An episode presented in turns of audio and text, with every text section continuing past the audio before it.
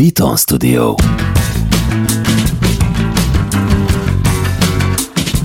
Felforgatók újra töltve. A Bátrak podcastje Kadarkai Endrével. Az igazán sikeres emberek letérnek a kitaposott ösvényről, saját utat választanak, és ha el is buknak néha, még nagyobb lendülettel kezdik újra. Ők azok, akik átírják a játékszabályokat, új utat keresnek, és elérik, amit szeretnének.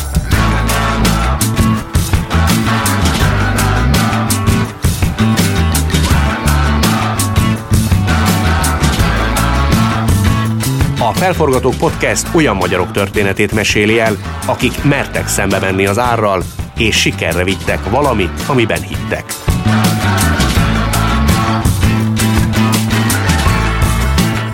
Az ország egyik fele nem sokra tartja, a másik bármit megvesz, amin a neve szerepel.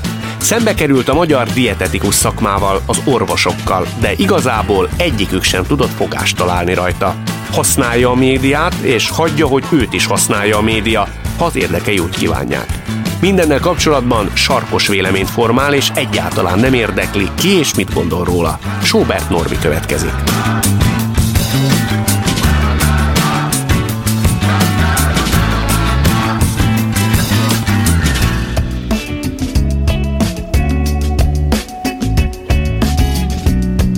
Norbi, szerinted te a magabiztosságod miatt lettél sikeres, vagy a sikereid után lettél magabiztos?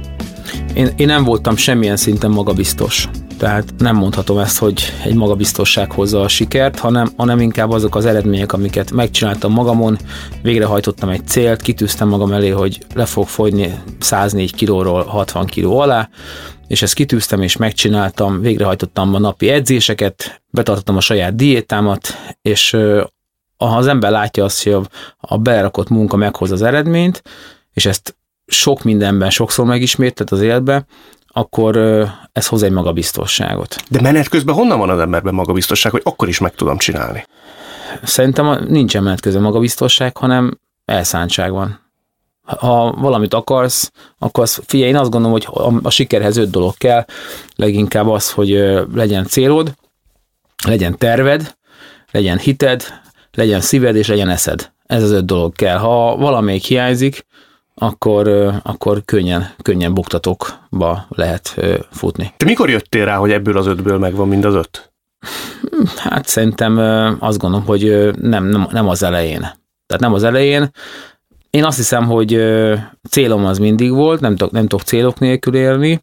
A céljaimhoz terveket mindig szőttem, és ahhoz tartottam magam hitem is mindig volt, tehát abszolút hívő vagyok, és a hitem az nem csak a jó Istenben, hanem saját magamban, a kitartásomban is van hitem, ez is nagyon fontos dolog. Amit teszek, azt mindig őszintén és szívből teszem, és hát azt gondolom, hogy biztos, hogy magam való eszem is megvan ahhoz, hogy amit csináljak. Úgyhogy én, én erre abszolút menet közben jöttem rá, és mai napig e szerint, e szerint élek. Meg volt benne egy jó adag kompenzációs szándék is, ugye? Azt mondtad egyszer például, hogy alacsony voltam, kövér, csóró, rendőr, gátlásos, apátlan, egy kis zsidó gyerek. Ezt te mind kompenzálni akartad? Én azt gondolom, hogy mindenkinek van mit kompenzálnia, tehát nem csak nekem, hiszen ha valaki mondjuk, nem tudom, 192 centi, de teszem azt mondjuk buta, mint az országút, akkor neki is van mit kompenzálnia, de lehet, hogy szerencsés, mert annyira buta, hogy azt se tudja, hogy kompenzálnia kell. Tehát én azt gondolom, hogy azok az emberek, akik a maximalizmus felé törekednek és szeretnek többet kihozni az életükből, azok mindig próbálják kompenzálni a gyengeségeiket. Én azt gondolom, hogy szerintem a, a, a gyengeségeink kompenzálása visz minket a, a tökéletesség felé. De az hol dől el egy emberben, hogy ez nem lesz békjó, nem lesz még nagyobb gátlás, még nagyobb frusztráció, és hogy válik ez motivációs erővé? Én azt gondolom, hogy vannak dolgok, amiken tudunk változtatni. Tehát, hogyha ha lusták vagyunk, ezen tudunk változtatni. Hogyha el vagyunk zsírosodva, plöttyettek vagyunk, ezen tudunk változtatni, mert ha el vagyunk plöttyedve, az semmi más, mint a, a saját lelki felépítésünknek a testi megjelenése. Tehát én azt gondolom, ezen is tudunk változtatni. A magasságunkon nem tudunk változtatni, de ez engem egyébként sosem zavart, Én nem hiszem, hogy a, az emberi csont és hús mennyisége határozza meg a, az emberek értékét. Nagyon sok ember a történelem során 160 centivel maga alá gyűrte az egész világot, tehát én azt gondolom, hogy az számít, hogy mi van a fejben és mi van a szívben az összes többi, ez csak a, a buta embereknek a sajátja. Az egyik interjúban azt mondtad, hogy ha te nem hagyod ott a rendőrséget, nem zárod ki, hogy te lennél az országos rendőrfőkapitány.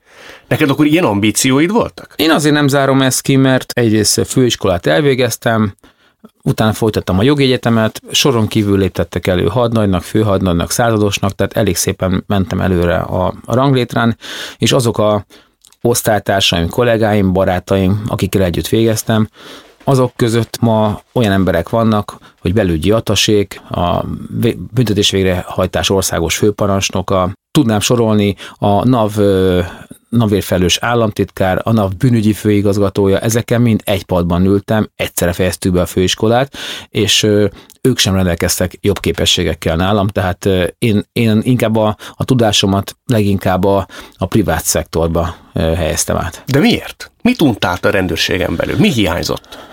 A rendőrségen belül vannak emberek, akiknek biztonságot ad a korlátolt parancsrendszer. És én nem szerettem azt látni, hogy nekem megmondják, hogy mit csináljak, megmondják, hogy hogyan jelenjek meg. Én az ember szeretek lenni, aki én mondom meg, hogy mi történik, tehát az én szakmámban, az én vállalkozásomban most én vagyok az országos rendőrfőkapitány. De még attól is jobb a szerepem, mert, mert igazán inkább valljuk be, hogy inkább a miniszterelnök vagyok, mert hogy az Atya Úristen nem mondja meg, hogy mit csináljak ma vagy holnap. És, és ez egy nagyon jó érzés, hogy én mondom meg, hogy mennyit dolgozom, én mondom, hogy kinek dolgozom, én mondom meg, hogy hányra vagyok ott, és én mondom hogy mit csinálnak az embereim, és én erre a függetlenségre vágytam. De ha valaki erre vágyik, hogy ő irányítson mindent, akár egy ilyen intézményrendszert is, mint ami, vagy apparátust, ami mögötted van, az nem tűnhet úgy sokak szemében, hogy ez valami önkényeskedésre való hajlam? Szerintem ez nem önkényeskedésre való hajlam, hanem szabadságra való vágy. Tehát abszolút szabad ember vagyok. Menjünk oda-vissza, amikor rendőr vagy, kicsit unod, azt mondod, hogy innen ki kéne lépni. Mi volt az a utolsó lépés, amikor azt mondtad, igen, megpróbálom, a saját erőmből én elindulok egy másik úton. Ez egészen pontosan dátumozható időpont, 1998 volt, és nyár, rengeteg fellépésem volt, rengeteg munkám volt, volt egy kiemelt tiszti parancsnoki fizetésem, de ez a 44 ezer forint, ez egy ö, hétvégén pontosan egy órás munkámba tellett, és volt öt ilyen fellépésem egy hétvégén színpadon, divat bemutatók, aerobik bemutatók, stb. És igazán volt, hogyha elmentem fitnessterembe órát tartani esténként kettőt, akkor ezt így megint három napot megkerestem, és mivel képes voltam hetek egy hét alatt több száz forintot összerakni magamnak, miközben a havi fizetésem 44 ezer forint volt, és nekem megmondták a rendőrségen, hogy én mit csinálják, hogy csinálják, meg hogy legyen, meg hogy ez az első, meg hivatás, meg, meg butas dolgba bent tartottak, bent tartottak éjszaka ügyeletes hogy, hogy, hogy őrizek egy olyan intézményt, amilyen intézménynek igazából effektív nincs semmi első vonalbeli rendfenntartó szerepe.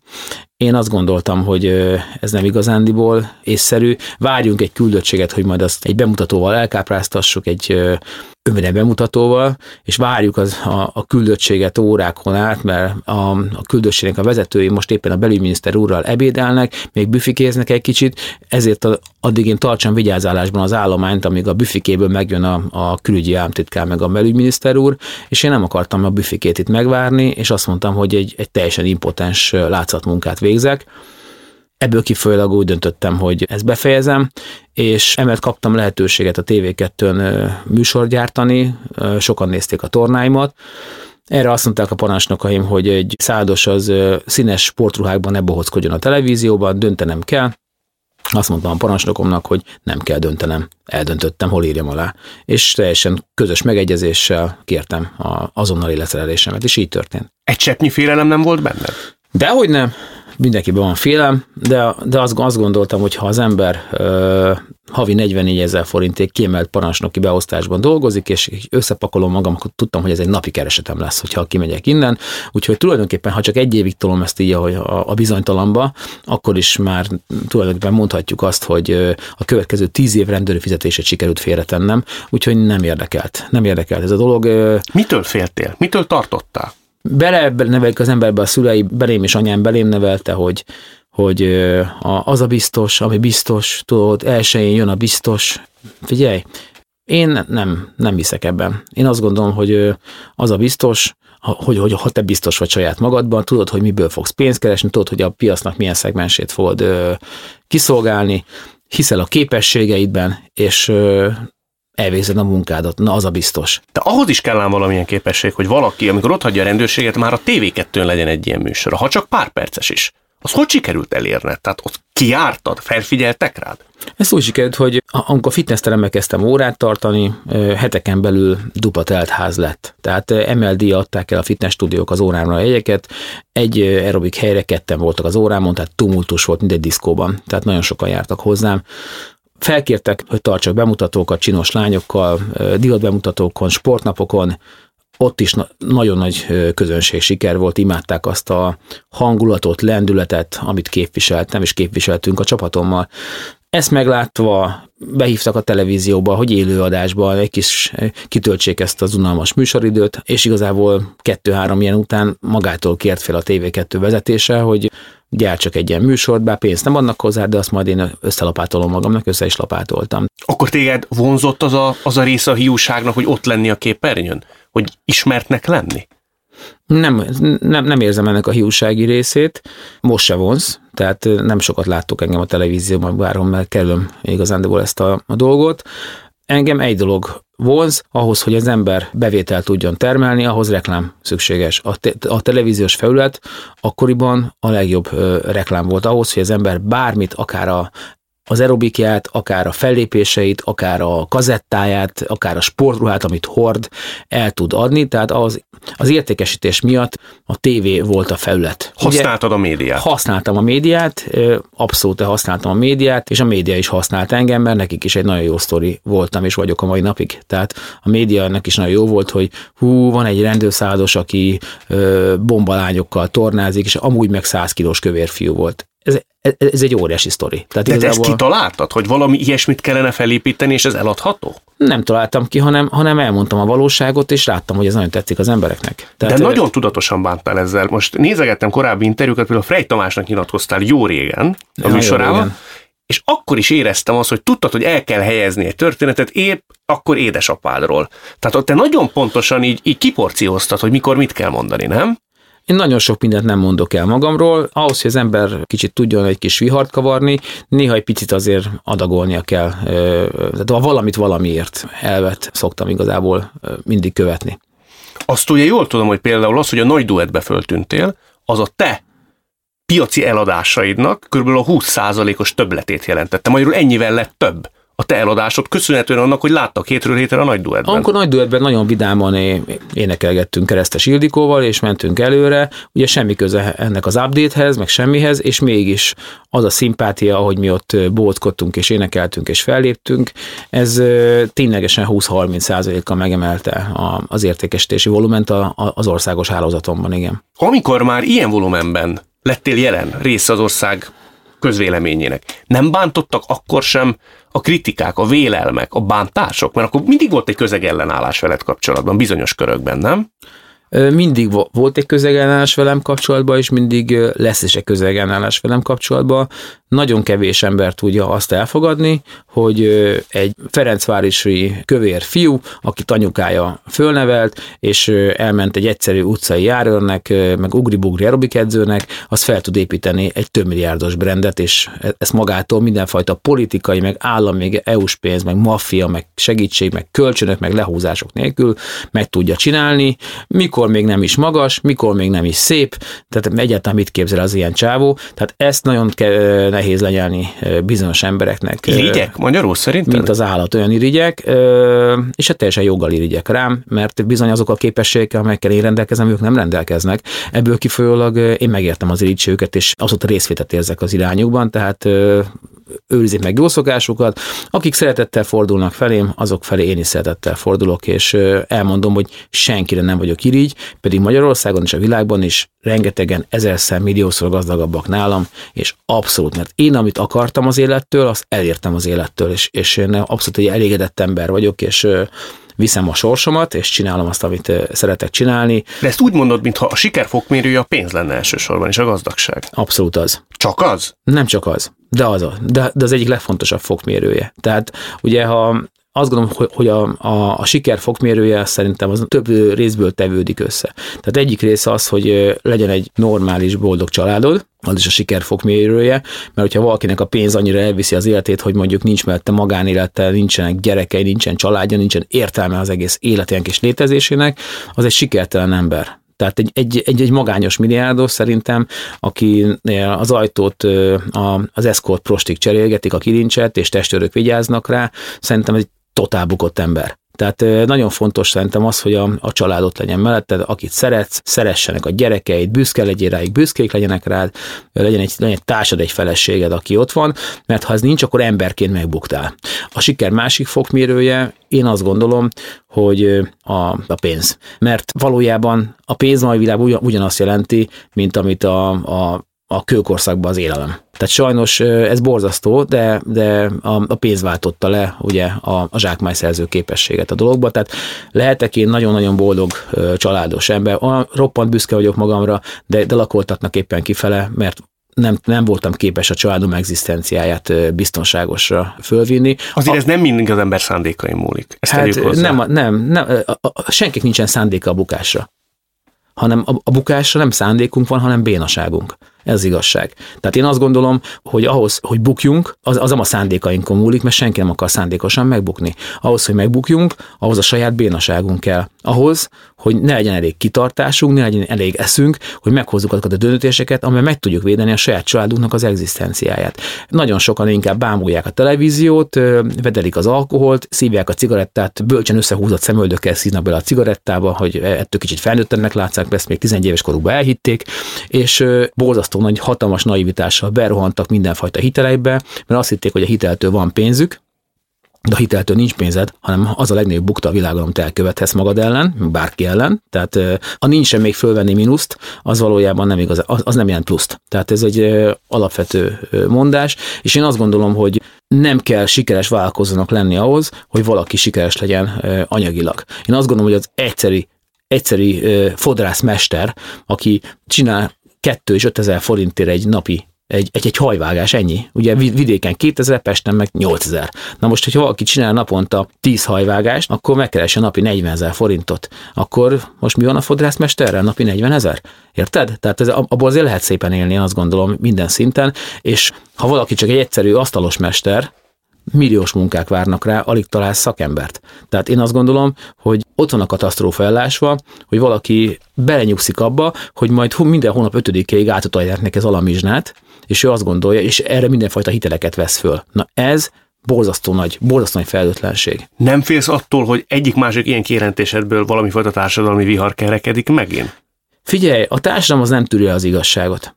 A társadalmi vihar nem tűri az igazságot, amikor azt mondtam januárban, hogy nem jó az, hogy a nők nagy része 40 kilókat hízik a terhesség során, és utána az 50 kilós mennyasszony 90 kilós döngő léptek érkezik meg a hálószobába, és emiatt bizony vannak nők, akiket, akiket elhagynak.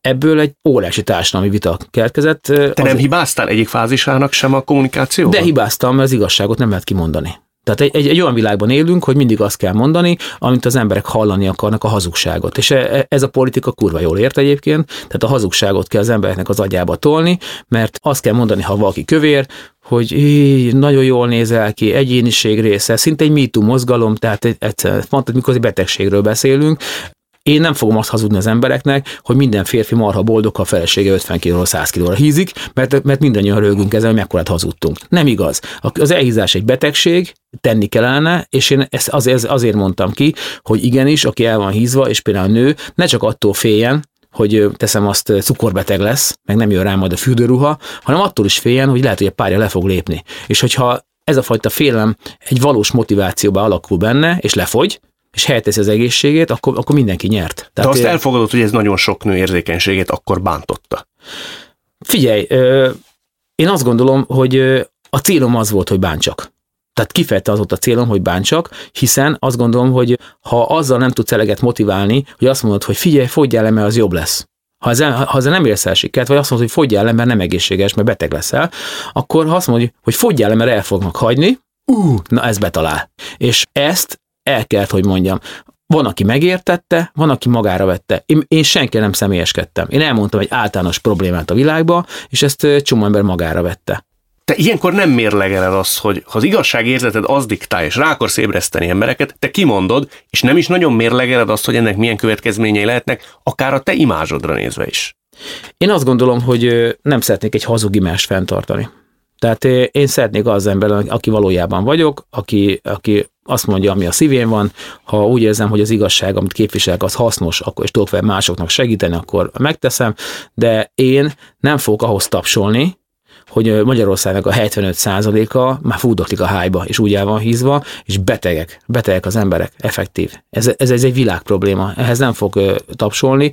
Próbálom az embereken megértetni, hogy nem kéne annyi szénlátot zabálni, és kicsit többet kéne mozogni, és oda kéne magunkra figyelni, és nem kéne összeállított szemöldökkel öntudatosan beleszívni a cigarettába, mert azt gondolom, hogy ettől felnőttek vagyunk. Szűk körbe vagyunk, bevallhatod. Igen. Ilyenkor, amikor neked esnek, amikor egy ilyen nagyon végletes kijelentést teszel, egy kicsit se rettensz vissza utána, vagy egy-két napig úgy, úgy, úgy nem sebeznek meg ezek a? Nem, nem sebeztek meg, nem rettentem meg, csak töröltem magam, mint Sobert Norbert a, a közösségi médiából. Csak, csak, a, csak a, a cégem maradt föl, mint update. Annyi gyalászkodó kommentet kaptál? Annyi, annyi, annyi gusztustalan kommentet kaptam, és azt mondtam, hogy ha, ha, ha, ha engem egy ilyen állatfaj vesz körül, akkor ennek nem szeretnék a részese lenni, mint személy. És kicsit, és kicsit visszább léptem. De jobb is így egyébként sokkal. Uh, ugorva egy nagyot az időben, amikor elkezdted Igen. ezt az egész aerobik oktatást, sikeressé kezdtél válni, Szerinted melyik volt az a pont, amit kortól kezdve ez már egy milliárdos bizniszé vált, és te már egy hót profi üzletemberré váltál? Én, én nagyon sok százer videókazettát adtam el embereknek a 90-es évek végén azért, hogy le tudjanak fogyni, és boldogan használták. Egy olcsó edzésforma volt, amit tudtunk terjeszteni. Rengeteg pénzt fetszöltem bele, rengeteg munkát ö, fetszöltem bele. Igazából az én sikeremet a 2003-ban írt és 2004-ben kiadott update könyv hozta meg, a Norbi titok, amit kinyomtattam legyártattam körülbelül nem tudom 500 forintért, most mondtam egy számot, és 3000 forintért árultak a könyvesboltok, tehát én könyvenként kerestem nagyjából, mint szerző 1000 forintot, és senki nem ettől semmi sikert, röhögtek rajtam, hogy persze, egyes, kettes, hármas kód, izé, update nobi, ha-ha-ha, ment a röhögés. Még Ilyenkor ma... se bizonytalanodsz? Nem, még, még, a könyvkiadó is röhögött rajtam, aki, aki vállalta ennek a könyvkiadását, de azt mondta, hogy végül te kockáltod, és egy év alatt eladtam negyedmillió könyvet, és erre még elkezdtek ömleni a szponzorok. És ekkor éreztem úgy, hogy egy akkora cashflow jött be az én életembe, amiből valamit csinálni kell. És ekkor alapoztam meg a, a termékfejlesztést, és ekkor, ekkor kezdtem gondolkodni egy franchise felépítésén. Volt hozzá pénzem, nem kellett elmennem egy kuncsorogni mondjuk egy ilyen nem tudom, RTL műsorba, hogy valaki felfigyeljen és helyezze belém a pénzét. Sose kértem senkitől egy kanyit se, és ezért is roppant büszke vagyok. És azzal mit tudtál kezdeni, amikor a azt mondták, hogy hát ez valami sarlatánság. A, a dietetikusok közül van, aki azt mondja, hogy ez egy sarlatánság, van, aki meg azt mondja, hogy ez az út. Ott is teljesen kettő irány van. Vannak azok a dietetikusok, akik maximálisan hisznek a, a, a szénhidrát csökkentett diéta létjogosultságában. Vannak, akik még mindig le vannak ragadva a több száz éves kalóriadiéta alapelveinél. Én azt gondolom, hogy mind a kettőnek igaza van, minden út elvezet a csúcsig, le lehet fogyni kalóriadiétával is, az éhezéssel jár, meg le lehet fogyni, fogyni szénhidrát csökkentéssel is, az update, az meg nem jár éhezéssel. De az se kezdte ki az önbizalmad, amikor azt mondták, hogy te egy kuruzsló vagy, egy sarlatán vagy. Miért kezdenék ki, amikor ha bárki hozzám fordul, le tudom fogyasztani? Anélkül szétugráltatnám. Tehát 170 kilós fogyásokat csináltam meg embereken, mások szemelattára. Mutas nekem egy pár ilyen fantasztikus dietetikust, aki ezt megcsinálta. Tehát Magyarországon leglátványosabban és a legtöbb embert eddig az elmúlt 15 évben én fogyasztottam le. És ezt, szerintem senki nem vitatja el tőlem, mert nem tudtok előhúzni egy bármilyen tudományos professzorú címmel rendelkező embert, aki, akit azt tud mondani, hogy a fogyás guru. Mert én vagyok az. Miért vagyok az? Az eredmények miatt. Ezt nem tudod reklámban megvásárolni, hanem meg kell csinálni, oda kell állni, és az embereknek segíteni kell.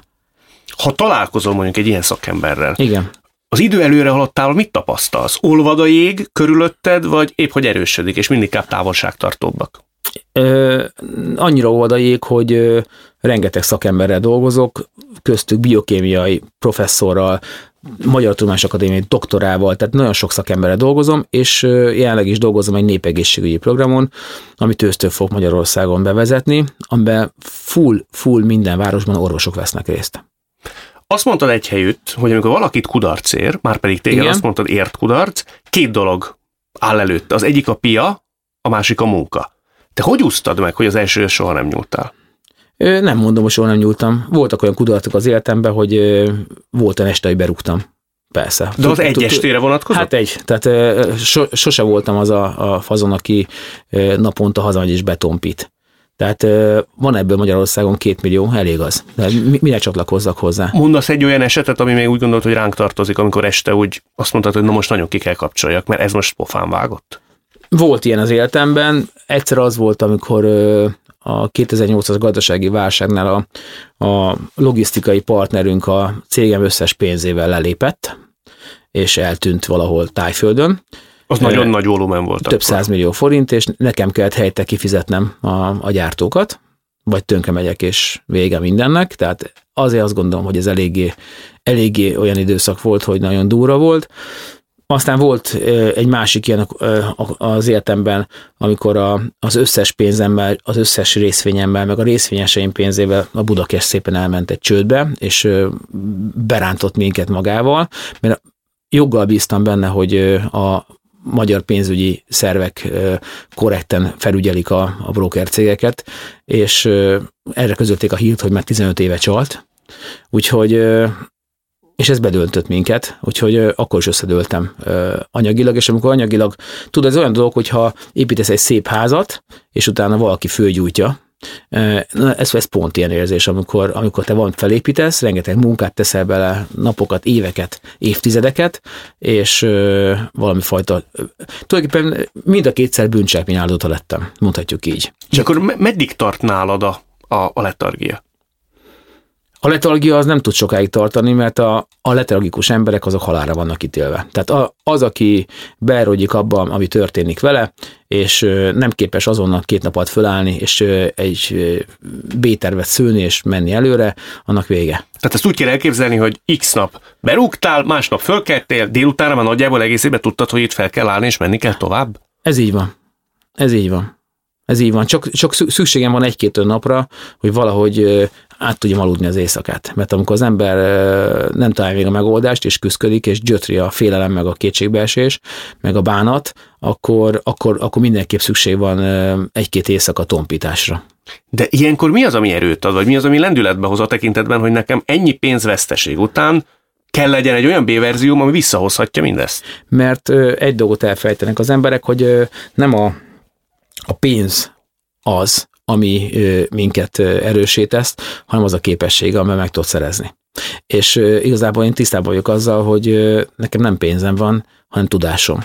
Olyan tudásom, amiből akármibe fogok, ha belárakom magam tisztességesen, akkor tudok pénzt csinálni. Tehát a holnaptól elköszönök az egész egészséges életmódtól, és eltekintek az egész missziómtól, és nem akarok már az embereken segíteni, és nem akarok ebből élni, akkor teljesen mindegy, hogy milyen vállalkozást fogok indítani, tök mindegy, nyithatok lángos sütőket is, simán fehérlisztes lángossal, mm, vagy éppen szerveztetek egy ö, takarítócéget, és elvállom irodaházat takarítását. Ez a Norbi név nélkül is működne, tehát úgy mondod, bármibe. Semmi köze a Norbi névnek ehhez. Értem. Semmi köze, semmi köze. Ö, azt is vállalom, hogy az arcomat is átműtetik egy plastikai sebésszel, és adhatnak nekem egy, egy másik személyazonosságot egy tanúvédelmi programban, és ugyanúgy fel fogok építeni egy három-négy év alatt egy több százmilliós vállalkozást. Ez mi ez a képesség? Ezt definiálni tudod nekem? Én azt gondolom, hogy ez egy túlélő képesség. Az embernek bennem megvan az az öt dolog, amit elmondtam, hogy, hogy kell a sikerhez, hogy legyen. Tehát legyen célod, legyen terved, legyen hited, legyen szíved, legyen eszed. Nem tudom, hogy melyikből mennyi van nekem, de az arányok szerintem megfelelőek. Azt meg tudod nekem mondani, hogy neked honnan jön, honnan jönnek az ötleteid? Az, hogy most mibe fog, mi legyen az újítás, Mi az, amihez most épp, épp kedvet érzel? Akár üzletileg, akár egyéb területen. Az összes sikeres gondolatom, az mindig, mindig, mindig sportolás közben szokott keletkezni. Futok egy futógépen vagy az erdőben, az agyam tele van oxigénnel, és ugye rendkívül hát undorító dolog szerintem az embernek ok nélkül futnia, tehát sosem szerettem. Viszont ki kell lépni a, a gondolati csapdákból, és ilyenkor utazni kell a fejébe. Futás közben oxigéndús agyi állapotba szoktak eszembe jutni megoldások, termékek, modellek, bármi, ami... Mondasz ami... egyet, amire azt mondod, hogy na, az az egyik legnagyobb találatom volt ilyen tekintetben. Volt egy pár ilyen, például a Duci Tréning videókazetta, ami a 90-es évek végén a legnagyobb sikert hozta, szerintem egy teri találat volt, hogy én, én találtam ki, hogy 100 kg feletti emberekkel kezdett tornázni, nem, mert mindenki, én, mindenki csini fitness lányokkal tornázott. Aztán, és aztán, hogy a kövér ember undorító, én nem azt mondtam, és én magam mellé vettem őket, és elkezdtünk tornázni és lefogyni. Aztán egy másik ötletem volt, hogy az emberek nagyon lusták, és nehéz diétázni, úgyhogy szállítsuk ki a, a fitness menüt. Úgyhogy ezt 2001-ben én kezdtem el itt Magyarországon kiszállítani, egy céggel közösen.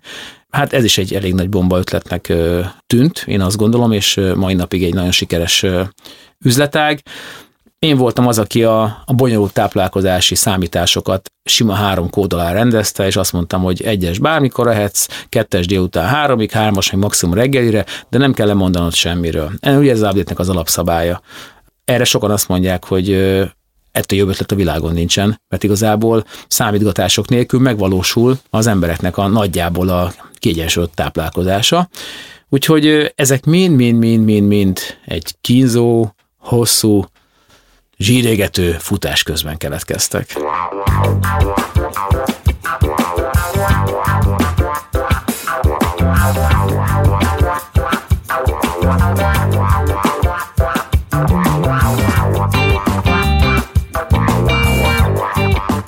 Nem állítom, hogy mindenben egyetértek Norbival, de abban egészen biztos vagyok, hogy helye van a felforgatók között.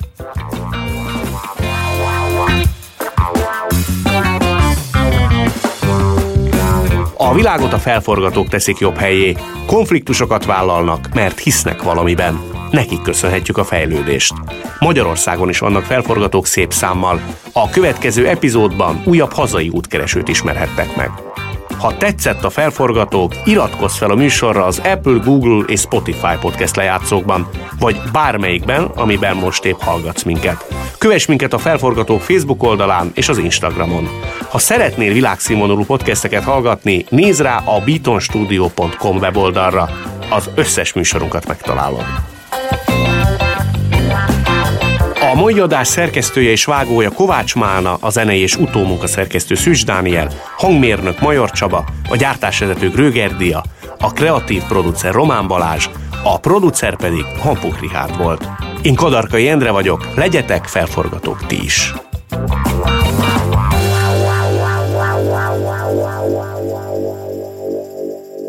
Beaton Studio Ez egy Beaton podcast.